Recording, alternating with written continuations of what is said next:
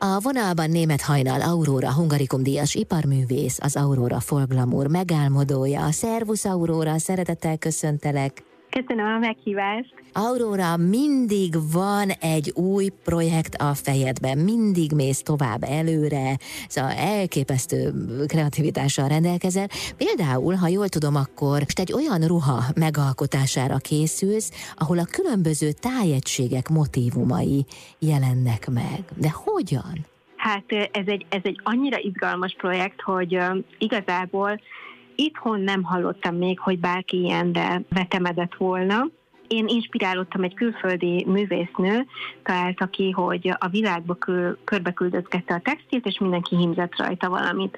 És akkor itt pattant ki az ötlet a, a fejemből, hogy mennyire szép lenne, ha a különböző tehetségeknek a hímzés mintái egy ruhán belül jelennének meg.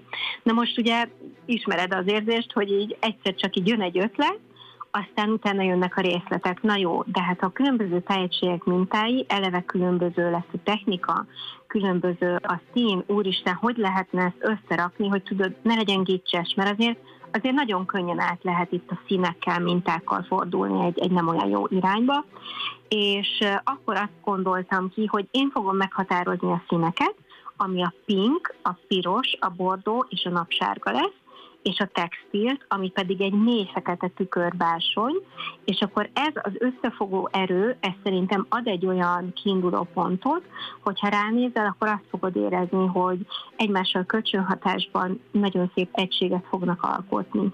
Ki varja meg? hát maga a varrás van egy csodálatos varrónőm, és ő fogja összeállítani a végső formát, viszont a hímzések, az egy, az egy fantasztikus történet.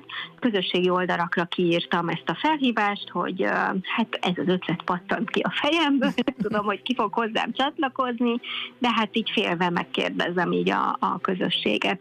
És képzeld el, hogy a világ minden tájáról, Floridától kezdve Szlovákia, meg Erdély, Magyarország csomó városa, faluja, írtak a hímzőasszonyok, vannak olyan helyek, ahol egész hímző körök csatlakoztak hozzám, és, és tehát megvan adva, hogy mekkora a méret, milyen a szín, van, aki megveszi magának a bársonyt, van, akinek pedig én küldöm el, és már elkezdték a munkát. Ez igen.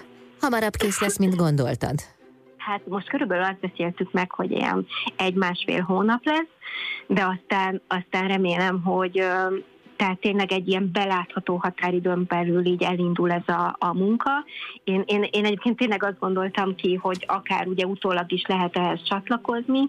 Én majd kézzel fogom felvarni ezeket a, a rátéteket, ott majd tudok így alakítgatni, hogy melyik hova kerül, mert nyilván egy ö, sima cérnás hímzés, meg egy sejem fonalas, az egy más kategória, de az gondolom, vagy, vagy remélem, hogy remélem, hogy vagyok olyan tervező, hogy ezeket ízlésesen egymás mellé tudom helyezni. Uh-huh.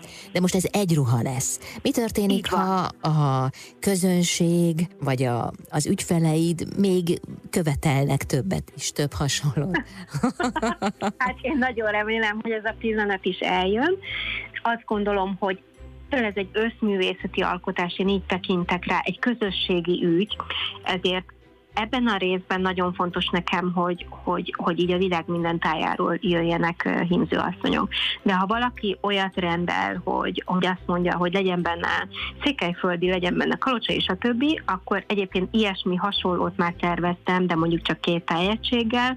Egy esküvőre képzeld el, hogy a két családnak a származását kellett összevonni egy ékszeren belül. Tehát, hogy ezt már abszolút megoldottuk, de ha valaki ugye sokkal többet szeretne, akkor vannak olyan hímzőasszonyok, asszonyaim, akik kifejezetten az Aurora Forglamúrnak készítik az alkotásékat, tehát velük mindent is meg tudunk oldani. Köszönöm szépen, Aurora. Köszönöm a lehetőséget. Német Hajnal Aurora Hungarikum díjas iparművész, az Aurora Folglamúr megálmodója volt a vendégem itt az Intermedzóban.